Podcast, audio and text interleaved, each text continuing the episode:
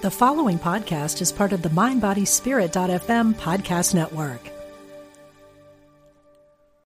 This episode is brought to you by Shopify. Whether you're selling a little or a lot, Shopify helps you do your thing, however you cha-ching. From the launch your online shop stage, all the way to the we just hit 1 million orders stage. No matter what stage you're in, Shopify's there to help you grow. Sign up for a $1 per month trial period at shopify.com/special offer, all lowercase. That's shopify.com/special offer.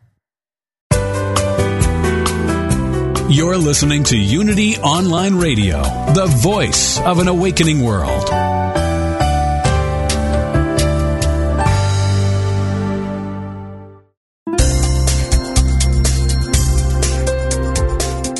Thank you for tuning in for this Unity Partner Program.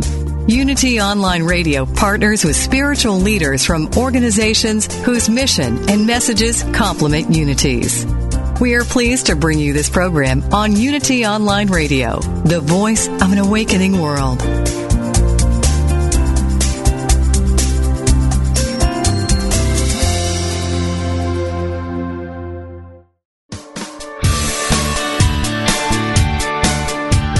Welcome to Main Street Vegan with hosts Victoria and Adair Moran.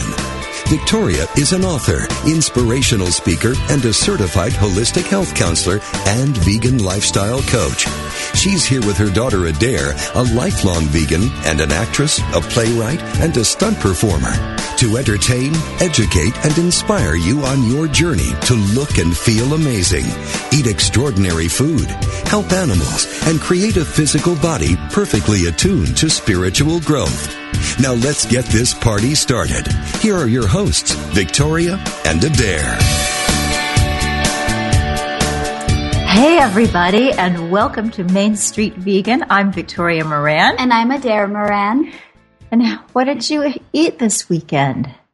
Oh gosh, I didn't know that was going to be a question. Let's see. Well, I had some people over on Sunday, and you had brought us some guacamole, so we served the guacamole. And that was pretty tasty. We had some strawberries and some chips and salsa and that kind of thing. So it was a good little party. And we made mojitos with the fresh mint from our garden. So that was nice. That sounds lovely. Well, I had an amazing week last week because we had our first session of Main Street Vegan Academy, which is a training program that you can read about on mainstreetvegan.net to train vegan lifestyle coaches. And, you know, when you do something for the first time, you kind of sort of think you're planning it the best you can, but you know there are going to be some glitches. This thing was so blessed. I mean, from start to finish, it was just sensational. And this fabulous chocolate pudding that you just had in a shot glass was a leftover from the class. That was good. I like pudding in a shot glass. That's a cute idea. That pudding was made by Fran Costigan, who is considered the preeminent vegan pastry chef in the country. She has a book called More Great Good Dairy-Free Desserts Naturally, and she came and did a cooking demo for us. She also did a program called The Sweet Dilemma. Sweets and desserts, you know, we all like them, and yet we feel guilty about them. Do you ever run into that? I don't know. I mean, I guess so. I guess people think of sweets and desserts as being such an indulgence and something that's probably going to make you fat. Well, Fran was very good about that. She said, sure, there are all these wonderful kinds of sugars and sweeteners, and you can do the raw organic sugar. Now, refined sugar, a lot of people don't know, isn't technically vegan because most of it is refined through bone char. But you can get lovely organic sugar. You can use maple syrup, rice syrup, coconut syrup. There are all kinds of sweeteners that are less refined than refined sugar, but there's still sugar. This is treat food. This is an everyday thing. Yeah, and I also like to remind people, I think everybody has learned the evils now of the high fructose corn syrup, and I think that is rightly so, but I think people do forget that the other better sugars are still sugars. Even though they're a better type of sugar, you still don't want to go overboard just because they're not the bad high fructose corn syrup. Well, that's why what you just enjoyed here, it was a little shot glass of chocolate pudding with a drizzle of wonderful cashew cream topped with a lovely handmade chocolate truffle. And you spoke about mint leaves, a lovely mint leaf for garnish. Now, in a shot glass, that's not going to hurt anybody, and it's quite delightful. Well, that was very rich. I don't think I would want more than that little shot glass full. But yeah. I'm going to use that idea because, as you know, I collect shot glasses from my travels, so now I have something good to do with them. What's your favorite shot glass in your collection? I have one from New Orleans that has an alligator, like a big fake alligator stuck to the side. So tacky shot glasses. Oh, as tacky as I can find, yes. Well, now you can start having shot glass pudding parties. I can. You can start a trend. We even talk about Jell-O shots in Main Street Vegan in our chapter on can vegans drink alcohol. Well, certainly they don't have to, but those who wish to can. Yeah, well, we had a big list of all of the things that you might find at a bar that aren't vegan, and the list is actually pretty short. The big one is anything with a milk mixer or with Baileys in it. But as we got into the more obscure stuff, it was stuff like Jell-O shots. You know, if you're at a college-type party, you might see some Jell-O shots. And the worm in the, is it tequila? I think it's traditionally not actually tequila, it's mezcal. Aha. But I don't think even if you're not vegan, you don't want to eat a worm. Yeah, well, that is getting into some of the more obscure vegan stuff. Some of what we did at the academy, I just, oh my gosh, I don't want to be like, and this is every little thing I did on my summer vacation. But this academy program was so great. We had 14 students, and they came from all over the country. We had people from Virginia, Texas, Missouri, Oregon, and a lot from the tri-state area here near New York City. And my plan was to use New York City as part of the curriculum because we homeschooled when you were growing up. And I just really learned the world is such a great teacher. So the first night we had Joshua Katcher, who is a vegan fashion expert. His site is thediscerningbrute.com. His specialty is men's fashion. He's a designer. He puts out a beautiful magazine called Pinnacle, which is an anti-fur magazine. So he came and showed us wonderful slides. We had Nora Kramer from Mercy for Animals. MercyForAnimals.org is a wonderful organization that is helping out farm animals. We had Michael Parrish-Dudell, who is an amazing young marketer and environmentalist. He was instrumental in starting the site EcoRazzi.com. EcoRazzi is like paparazzi, but it's environmentally interested celebrities. So the whole week was full of great stuff, and then we took these field trips. So on Wednesday, we went to Brooklyn, or Thursday, we went to Brooklyn, and we visited Vaute Couture, and you can check that out, Vautecouture, VauteCouture.com. They make the most exquisite winter coats and jackets for men and women because you just can't get nice dress coats that aren't wool. And this lovely young woman in Chicago had not been in the fashion business before, just thought, well, what can I do to help? I'm going to do winter coats. And now she's been on Oprah's website. She's been in all kinds of fashion magazines. She's just like this darling of the fashion world, and she was so sweet to spend time with us. And then we went to Food Swings, which is a vegan kind of junk food restaurant. You've been there. Oh, yeah, I love Food Swings. What's your favorite thing there? Well, they specialize in vegan buffalo wings, so those are really good. I also like they have I think it's called the cordon bleu sandwich, and it's like a baked chicken thing with a whole bunch of fake ranch dressing. It's really good. Well, I'm sure it is really good. Now, this is not obviously the kind of thing you want to eat every day. This is not the kind of thing you want to eat if you're trying to reverse heart disease.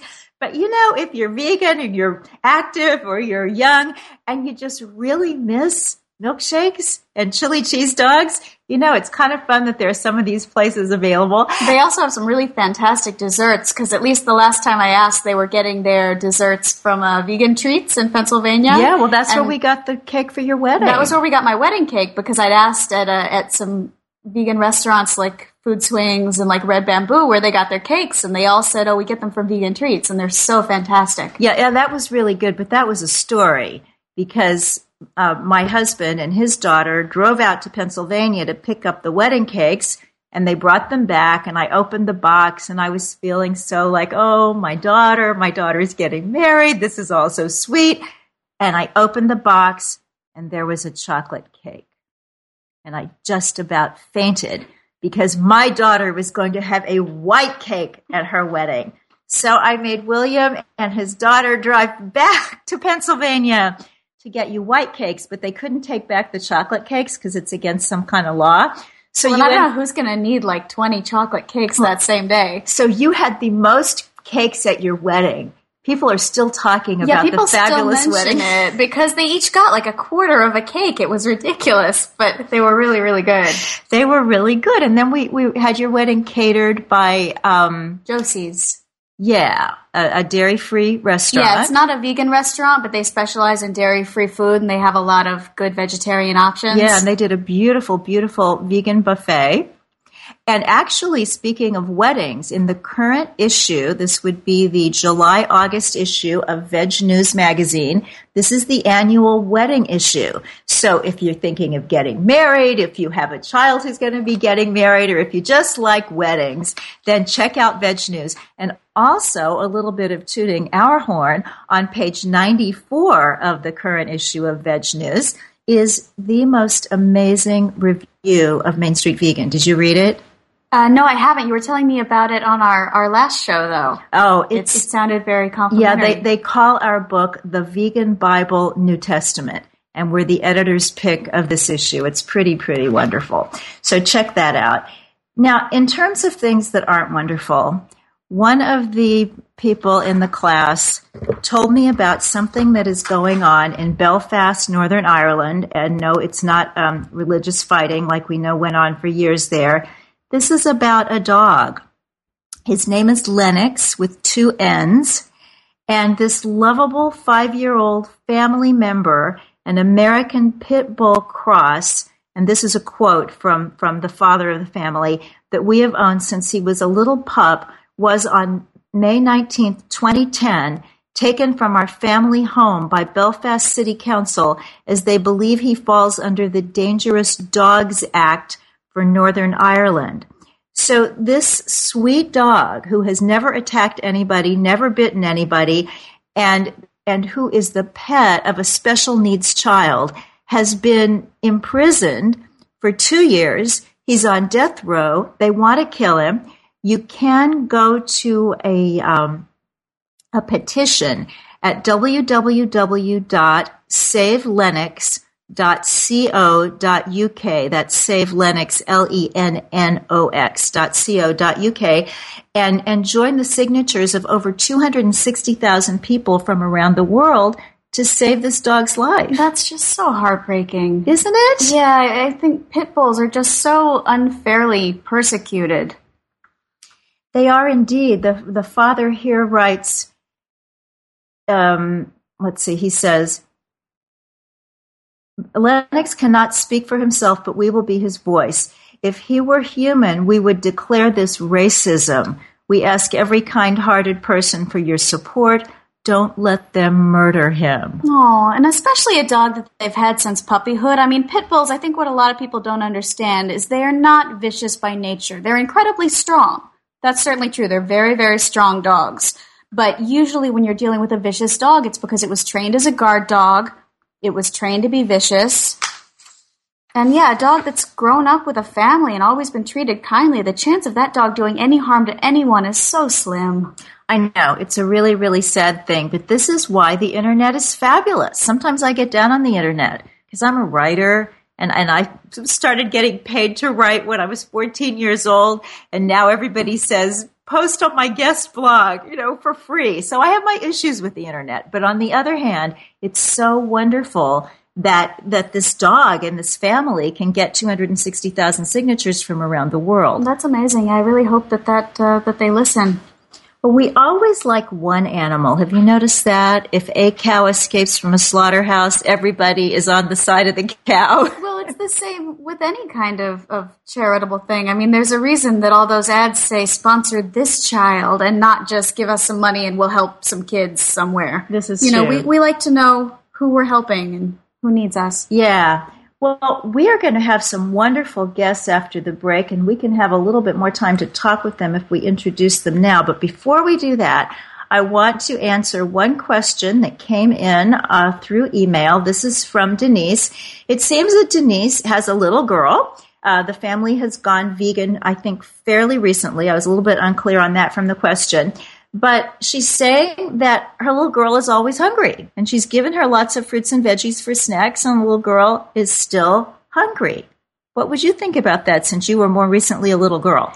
Well, the first thing that came to mind is I wonder if this little girl is really more hungry than all the other little girls, because it seems to me the kids are always saying, Mom, I want a snack. You know, Dad, I want a snack. And there's a reason that whenever you see moms, they always have little baggies of Cheerios and crackers and carrot sticks and things like that with them. Well, that is true, because kids obviously have smaller stomachs, and so they're not really able to do the sit down and have a meal and be fine until the next meal that I think is a really good idea for adults.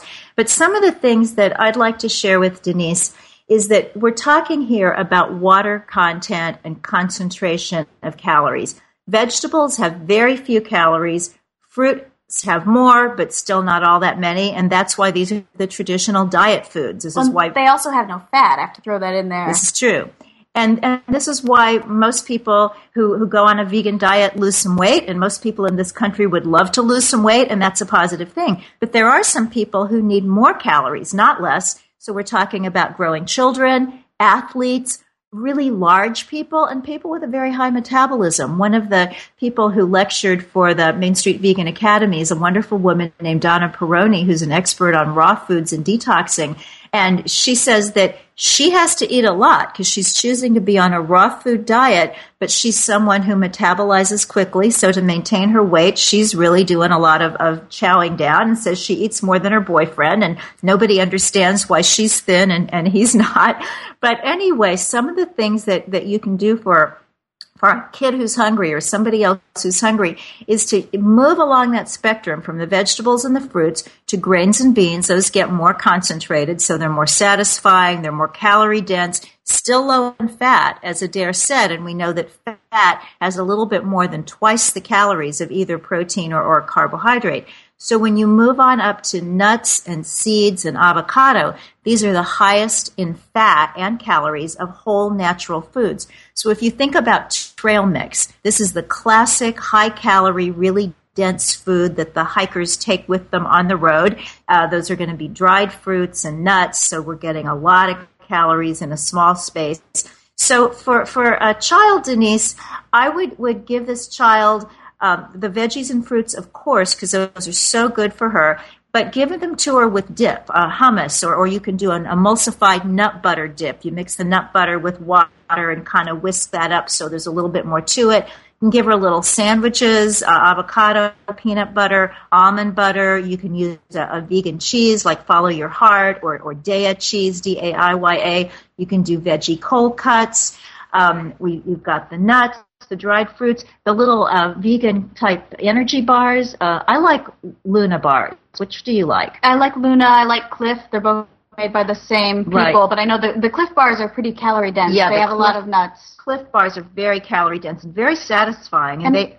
I was just going to say, I think the nut butters, too, that you mentioned, because you can spread those on the fruits and vegetables. You know, you can put almond butter or peanut butter on your apple or your celery stick, and there you go. It has some fat, it has some protein, that's right. A little more filling. Right. Or make a smoothie and just put a whole lot of stuff in there. That's another way to pack in some calories. Yeah, and those are pretty yummy for kids too. Yeah, yeah. And you also asked Denise about the veggie meats and cheeses and the various soy products and how many of those to eat. They're so great for a transition. When you're first going vegan, have as many of them as you need to make this work. But over time, you want to take a break from them sometimes because they really are highly processed. They're usually good food, but they're still highly processed. They're obviously not something that grew up out of the ground in the form of a veggie hot dog. And you might also want to make a soy-free day once a week or 2 days a week, just so nobody in the family develops a sensitivity to soy or to wheat, for that matter. That's another food that it's nice to rotate. And you can also eat soy in the form of edamame, which is not processed. Exactly. It's just the soybean, the way it comes, and it's really tasty. You can dip it in some soy sauce. Yeah, and tempeh, too, the complete natural soy product. You know what? We don't get to introduce our guests because it's getting to be time to take our break. But We will introduce our guests when we come back, so stay with us.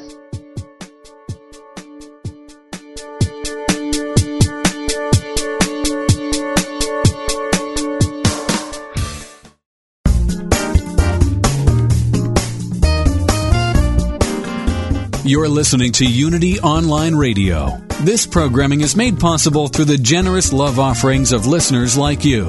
If you feel spiritually fed by this programming, we invite you to contribute. Go to www.unity.fm and click on Donate Now.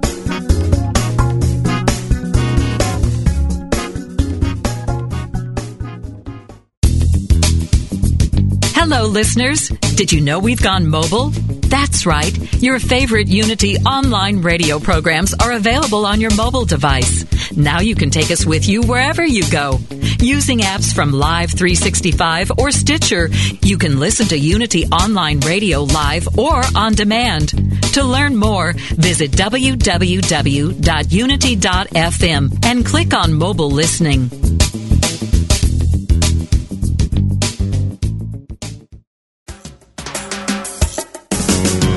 From on the air to on the sea, pack your bags and come with me. Hey, hey. What you waiting for? An early winter rendezvous with all the things you love to do. Hey, hey, treat yourself to more. A little more summer, a little more sun, a little less work and a lot more fun. A little more beach, a little more sand, a little less stress and a lot more tang. Join your favorite Unity Online Radio hosts for Cruise in the Caribbean, November 10th to 17th, 2012. On this fun-filled Caribbean adventure, enjoy sunshine, exceptional dining, and island excursions. Feed your spirit with music, message, and meditation, plus one-on-one time with some of your favorite hosts. That's Cruise in the Caribbean, November 10th to 17th, 2012. To learn more, go to unity.fm/cruise. A little more sunset, a little more sea, a little less do and a lot more be. Hey, hey. Hey, hey.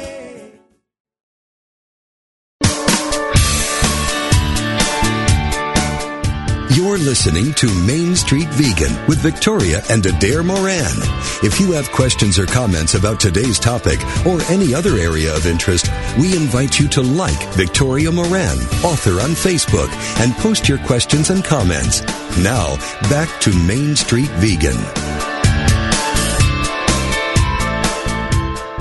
Welcome back, everybody. I am Victoria Moran. And I'm Adair Moran. And we are Main Street Vegan. So happy to be broadcasting to you from Unity Online Radio, the voice of an awakening world. And we're so excited to be bringing on our wonderful guests. Would you like to start the honors, Adair? Sure. Jasmine Singer and Mariann Sullivan co-founded Our Hen House. And you can find Our Hen House at www.ourhenhouse.org. They founded this in January 2010.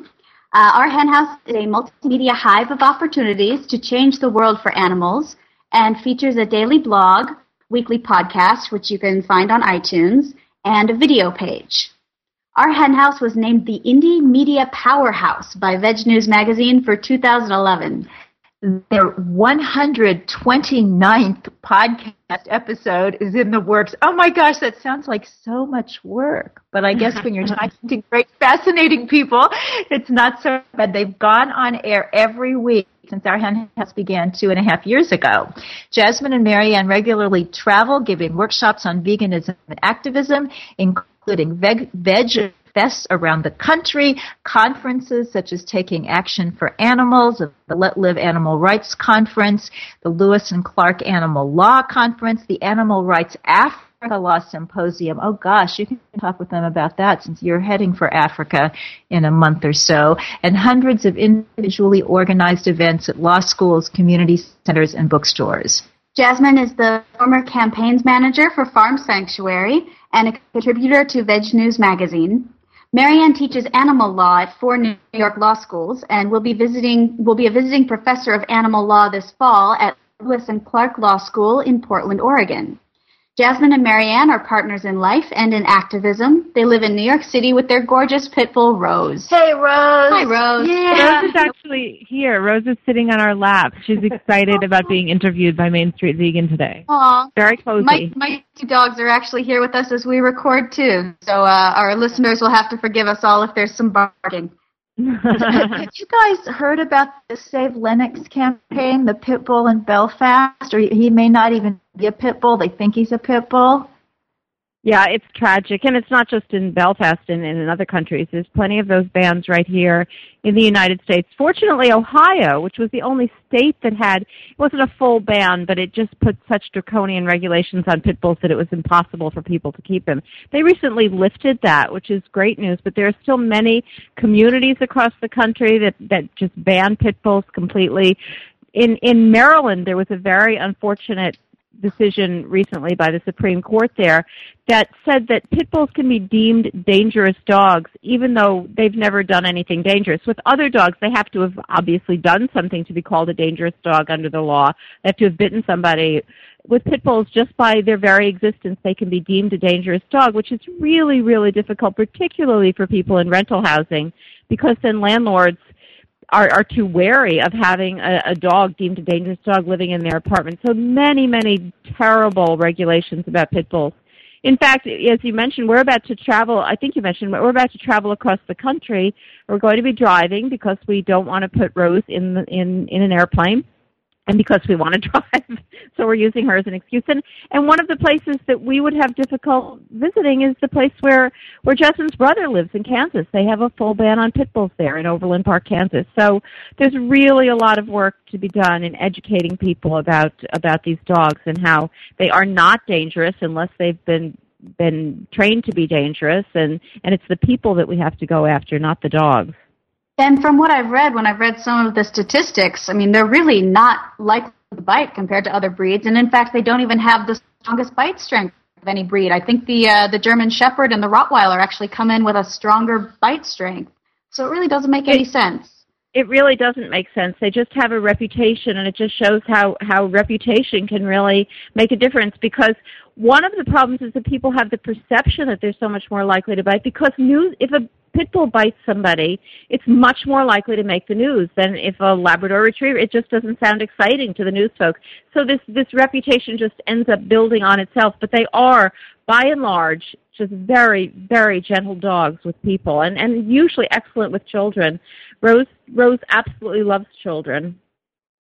My understanding is that they were formerly used as nannies, and that in the Peter Pan story, when the lovely dog is there looking after the kids, they really did look after children in England in the 1800s. Remember and Little Rascals? Petey was a pit bull in the Little Rascals. That was a pit bull.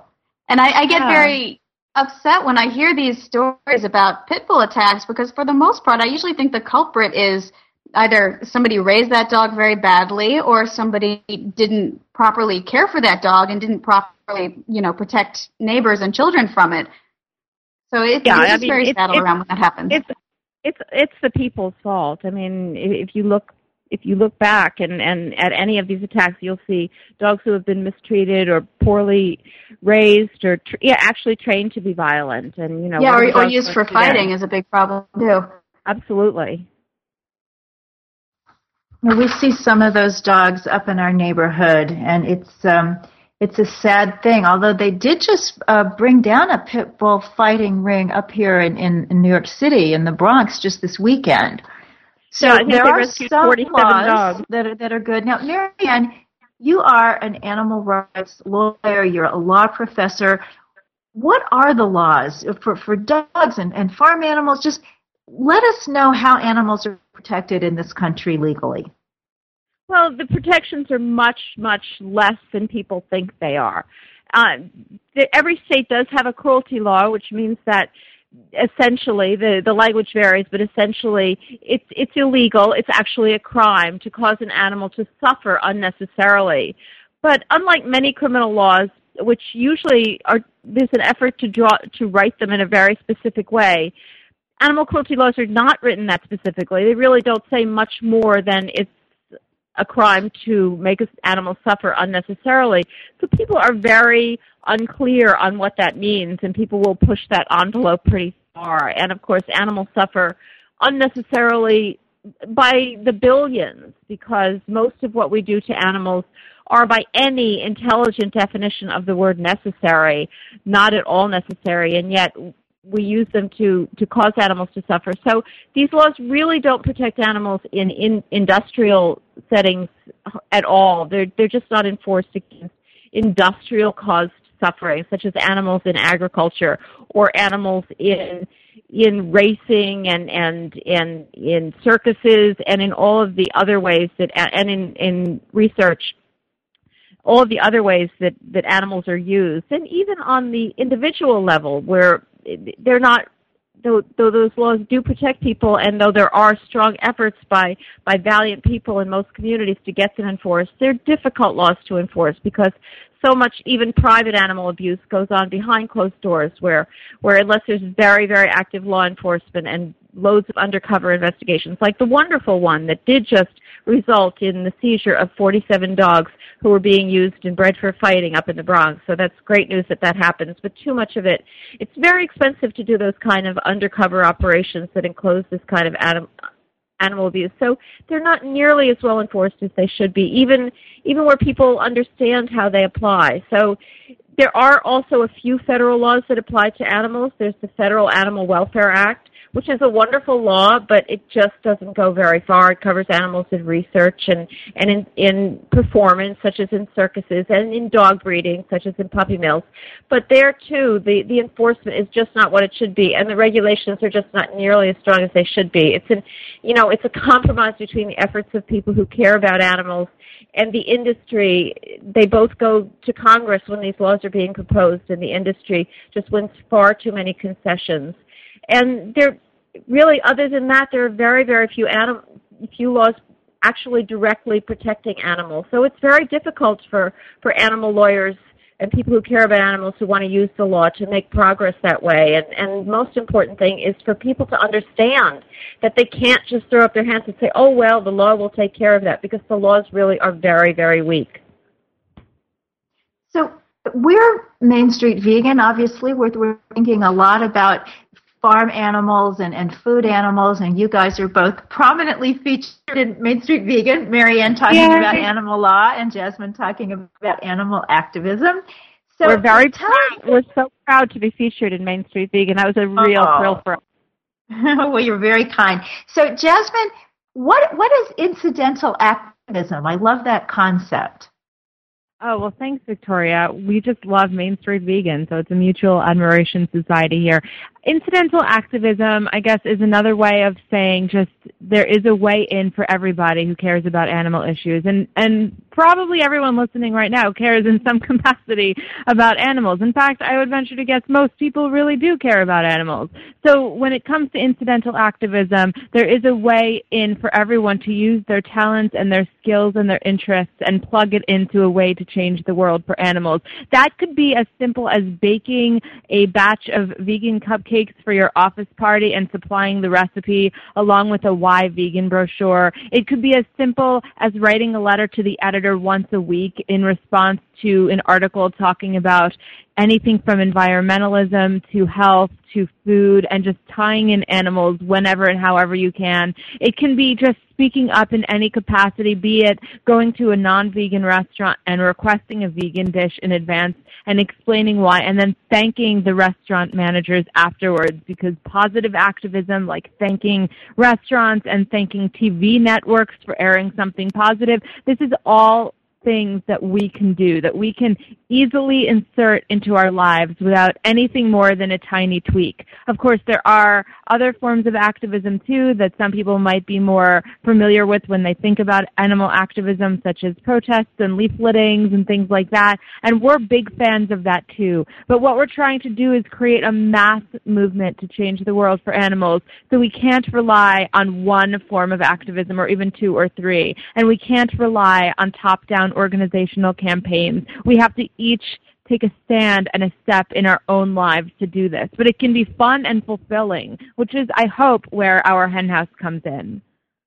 I think that's so great because, yeah, I think a lot of people can sometimes be turned off by the really in-your-face activism. But, like, I remember once at my job, somebody saying, wow, I never thought I could be a vegan, but the stuff you bring for lunch always looks so good. Maybe I'll give it a try. That's so stuff great. Like that, I think, could be really effective. Yeah, so, Jasmine, I know that you're trained as an actor, and so I'm curious to know, how can artists and the arts, how can you get involved using the arts to help animals? Thanks for asking me that. We're really passionate about bridging arts and advocacy in whatever way we can because, as you both know, there are so many powerful ways that the arts seep in ways that we're not even necessarily aware of on a conscious level all the time. We can be moved by a painting, by a piece of theater, by a photograph, by some music in a way that really seeps in. And there's so many artists who care about animals and animal rights activists who like to express themselves through art. So we like to feature on our blog or on our podcast everything from artists who have exhibits that focus on animals either more explicitly or more implicitly. We like to feature photography exhibits. There have been plays that we've featured, like one-woman plays. One was called I'm Sorry. Katya Lidsky.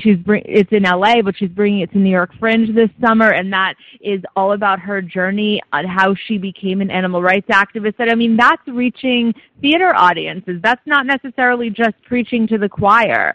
So we like to feature artistic outlets. Sue Coe is a tremendous visual artist who I'm sure you're very familiar with, and her work is as harrowing as it is educational. We actually featured her in a video we made called Art of the Animal, Sue Coe. Art of the Animal is one of our series, and she really is really exposing a lot of the hidden abuses within factory farms through art that you have to look at. I mean, it's really tremendous what happens when the arts and advocacy combine. I think that sometimes people really do kind of have the information about what's going on with animals, but they still just don't face up to it. They're kind of in denial about it. It's not just a matter of giving them hard facts.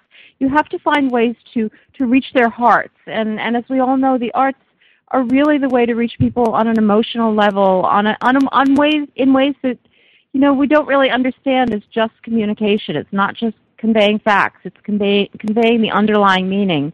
And that's what we really have to do when it comes to animals.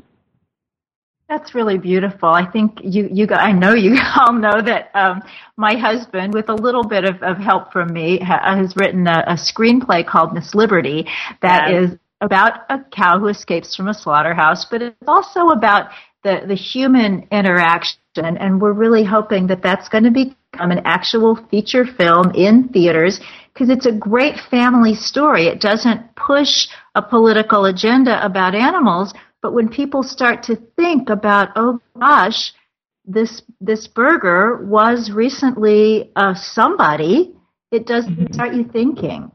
Miss Liberty is amazing. We've read the screenplay. We would love to see that come to fruition. We need more and more films like that are out there and reaching people who come for the nice story and leave with a big message. Well, it is exciting. Some things are happening for Miss Liberty. There's a wonderful producer named Ginger Sledge who actually has a movie in the theaters now, a movie called Bernie with is it Jack Black? We saw that movie. You saw Bernie? Well, Ginger produced that, and now she's doing some work with Miss Liberty, so we're just sending some prayers up that this is actually going to be the time that happens. So real quickly, we only have about a minute before break. But I just want to ask Mariann, you know, so many people say, well, I'm getting on this road. You know, I've given up red meat. But legally, it's worse for chickens, isn't it? Well, just from the basic fact that killing one chicken feeds one person, and you have taken an entire life, whereas when you kill a cow, you have fed many people. I mean, that's a brutal way of looking at it. But people have to look at this in the brutal way. Each of these consciousnesses exists on its own, and to take many lives is worse than to take one life. But aside from that, chickens just suffer so horribly. I mean, of all of the animals, and I'm not undercutting the amount of suffering of cows on feedlots because it's horrific, but of all of the animals cows probably raised for beef probably suffer the least, if that's a proud thing to be able to say. And chickens raised for broiler production, which is what they call the chickens raised for meat, just suffer horrifically. This is a terrible, terrible industry in which these animals live in horribly crowded conditions, and they're bred in such artificial ways that they have these monstrous breasts, because that's what people like to eat. And they're unbalanced, and their legs are so fragile under this terrible weight. And they live just a few months. They're bred to come to full growth when they're still just babies. And oh, so sad, so sad. We need to go to break. We will pick up on this and on some happier topics after the break. You're listening to Main Street Vegan on Unity Online Radio, the voice of an awakening world.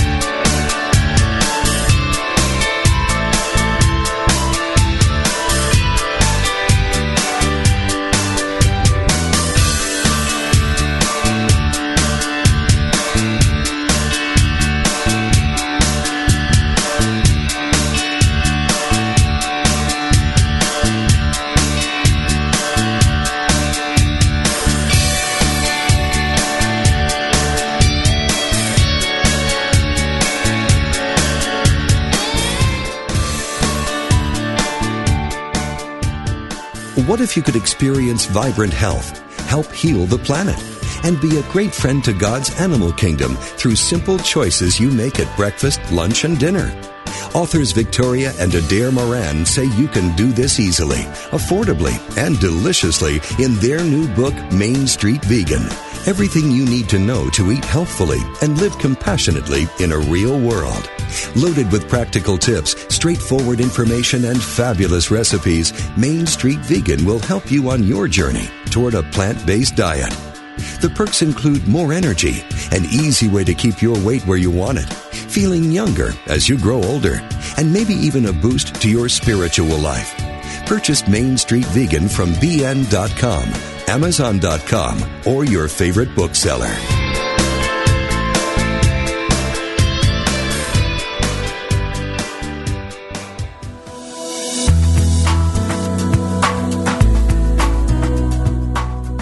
Feel undervalued, disconnected, or simply overwhelmed at work or in your business?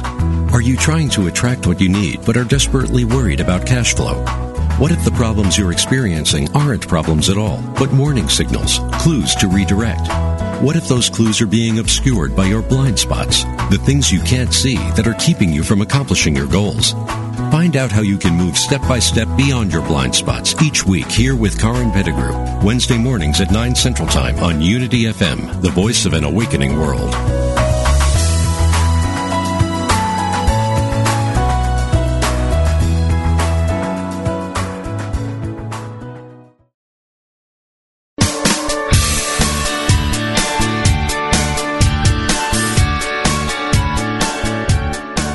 Thank you for tuning in for Main Street Vegan.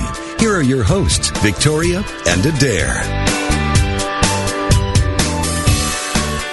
Thanks so much for staying with us through the whole of our wonderful, delicious show. Our guests today are Jasmine Singer and Mariann Sullivan of Our Hen House. That's ourhenhouse.org. They have a fabulous podcast that's been going on for 2.5 years now. Is that right? 2.5?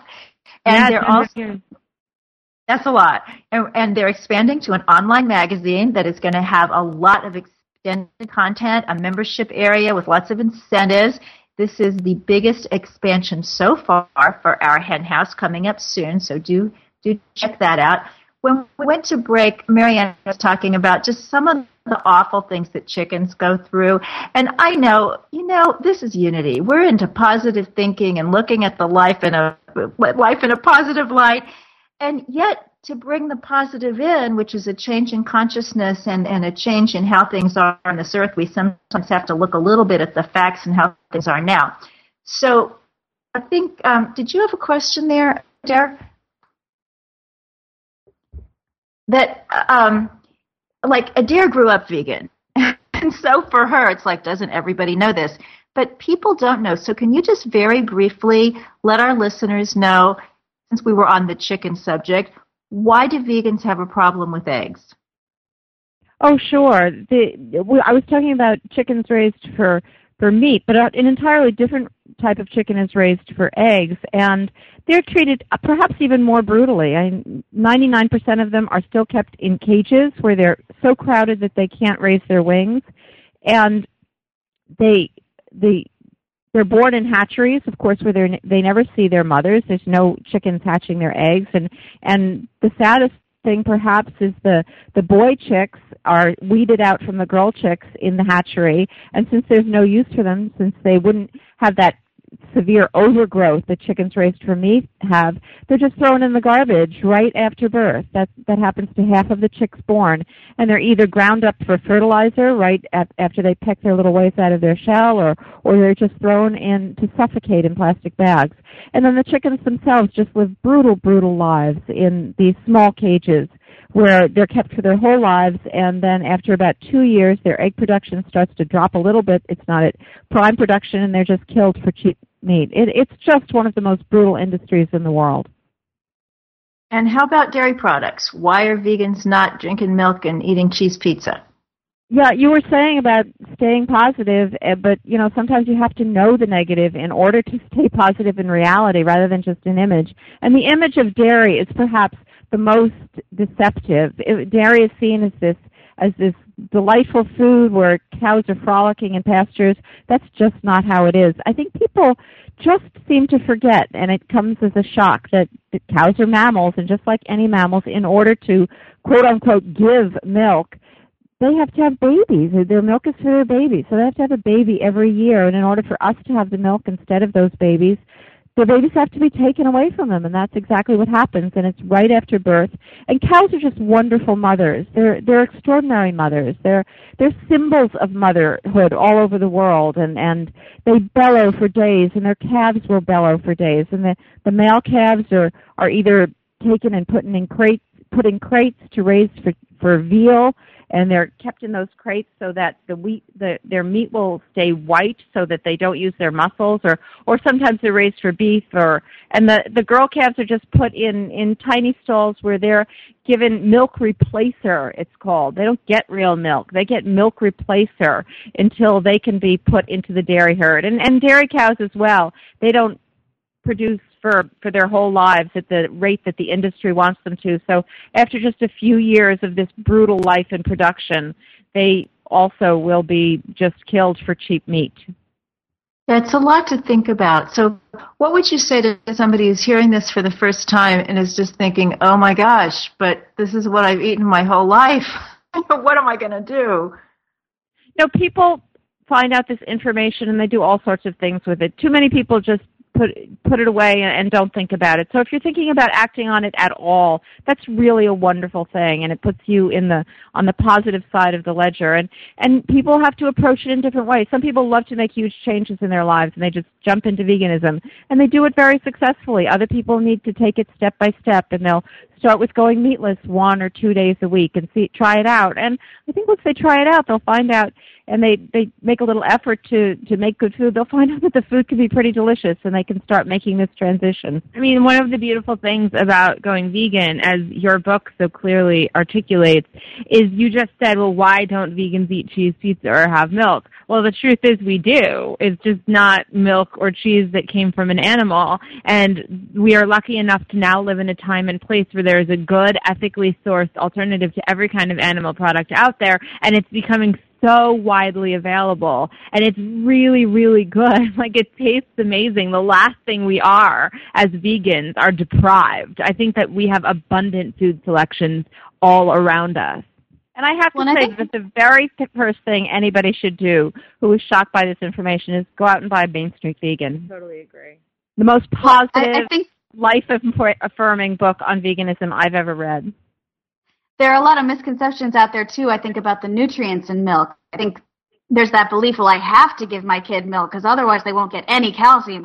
That's the only place that anyone can get calcium, which is, of course, not true at all. And the trivia I always like to tell people is that I have never broken a bone, and I do a whole lot of physical activities that involve getting thrown downstairs and things like that.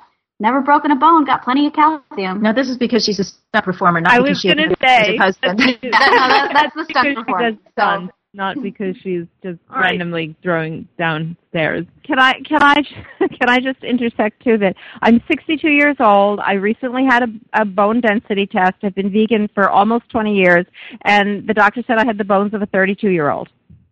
Mariann, I'm utterly shocked that you shared this, your age, because this morning when I was prepping Adair on who you guys were and so forth, I said Jasmine is 29. Mariann is no. I'm not like 20. 40. I'm not 29. I want to hear what you think I am. Shut up. No, I said late 40s. I was thinking 46, 47, something like that. So sweet. And I'm pushing 33, but thank you. Oh, well, some of us present are still in our 20s, not to be named. So, Jasmine, you lost weight, not when you first became vegan, but when you kind of changed your vegan diet a bit. Can you tell us about that? Oh, sure. Yeah, I recently lost almost 100 pounds, and I did so. I was vegan while I was heavy, but I transitioned into a whole food-based diet, which also fits within veganism. But before, I was really enjoying the more decadent and indulgent foods, which I still enjoy from time to time. But I've really transitioned my diet so that the heart of it is just whole foods that are not processed, that do not have oil in them most of the time. No, not really a lot of flour products or bread products, but I have a delicious diet comprised mainly of greens and fruit and legumes and high-quality fats like nuts and seeds. The way I lost weight was a combination of following Joel Fuhrman's Eat to Live diet, which Eat to Live is such a tremendous book, and juice fasting, which Mariann and I do every month. And so it just sort of came off immediately. I mean, it didn't take that long. I started losing weight very fast, and I never once feel like I'm on a diet. So you can be a healthy, larger person. I was not so lucky. I had very high triglycerides. I was kind of on my way to heart disease. I was about 31 when I started, so this was a couple of years ago, and now I'm in tip-top shape. I'm really healthy. I'm really happy. And I got to be on the Dr. Oz show with Dr. Fuhrman, who wrote Eat to Live, to talk about my diet and a little bit about veganism and talk about some of my favorite recipes. Yeah, you did a pasta recipe on there, I think, that looked really good.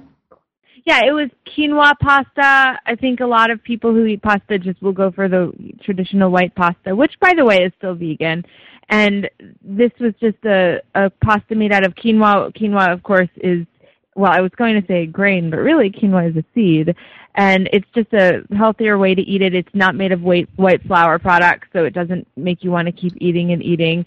And the most important part is to load the pasta dish with kale and other greens so that what you're eating is mainly comprised of vegetables, but you still have the feeling like you're eating pasta, because you still are. And my favorite secret ingredient is called nutritional yeast, which is the worst named food on the face of the planet. But once you get over the name, it's really cheesy and delicious, and you could find it at most health food stores. It's loaded with vitamins. It's incredible.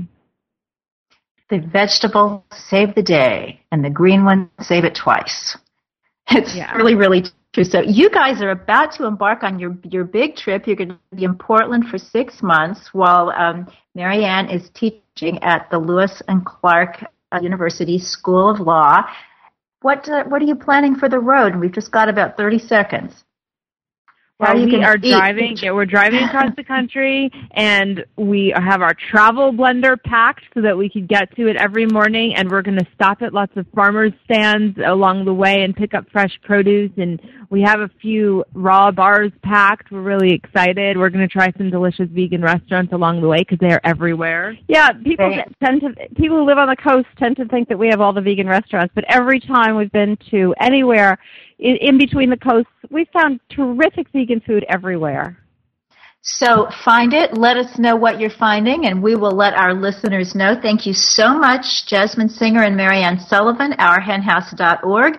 You can find Adair and me at mainstreetvegan.net. Follow us on Twitter at Adair Moran, at Victoria_Moran. Thanks for listening, and we will be back with you 2 weeks from today, because next week you're supposed to go out and have a happy 4th of July. God bless.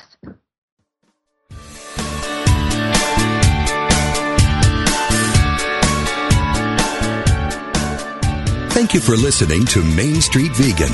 Join us every Wednesday at 2 p.m. Central Time as Victoria and Adair Moran entertain, educate, and inspire you on your vegan journey.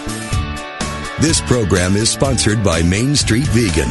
To learn more about Victoria and Adair, or to explore training with Main Street Vegan Academy as a vegan lifestyle coach, go to www.mainstreetvegan.net. That's www.mainstreetvegan.net.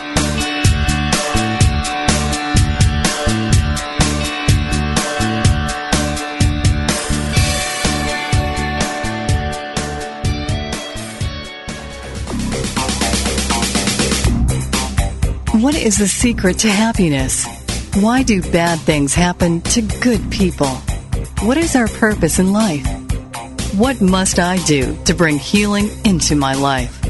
Join Reverend Paul Hasselbeck every Tuesday for a metaphysical romp.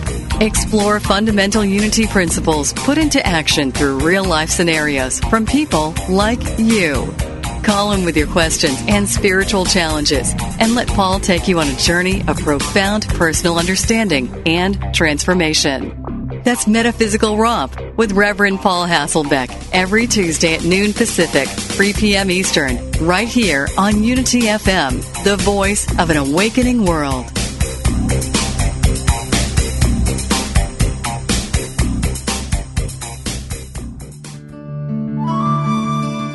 Inspiration only takes a moment. Reverend Dr. Thomas Shepard shares this from his book, Good Questions. We are here to learn, grow, experience, savor, exalt, cherish, create, and to use our connection with that mind to make safe decisions. We are here to share, to be fruitful, and to multiply the good over and over again. Centering on the divine within, we become still and realize that whatever happens, we are still one with God. This meditative moment is brought to you by Unity.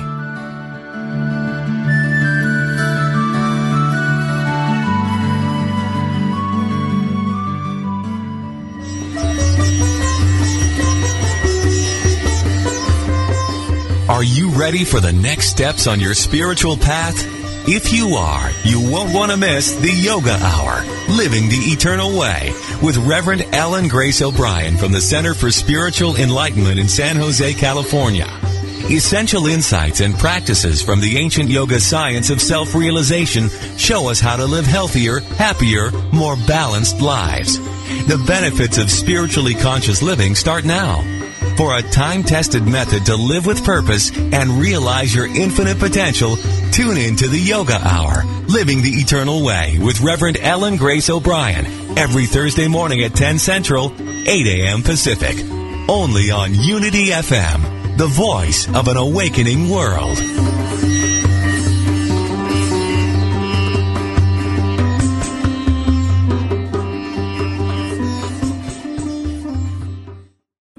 Hi, I'm Jane Asher, and I believe, and from what I've been shown, that when our loved ones die, They don't really leave.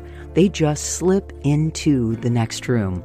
On my podcast, I explore the bigger picture surrounding life on Earth and what follows when we do die.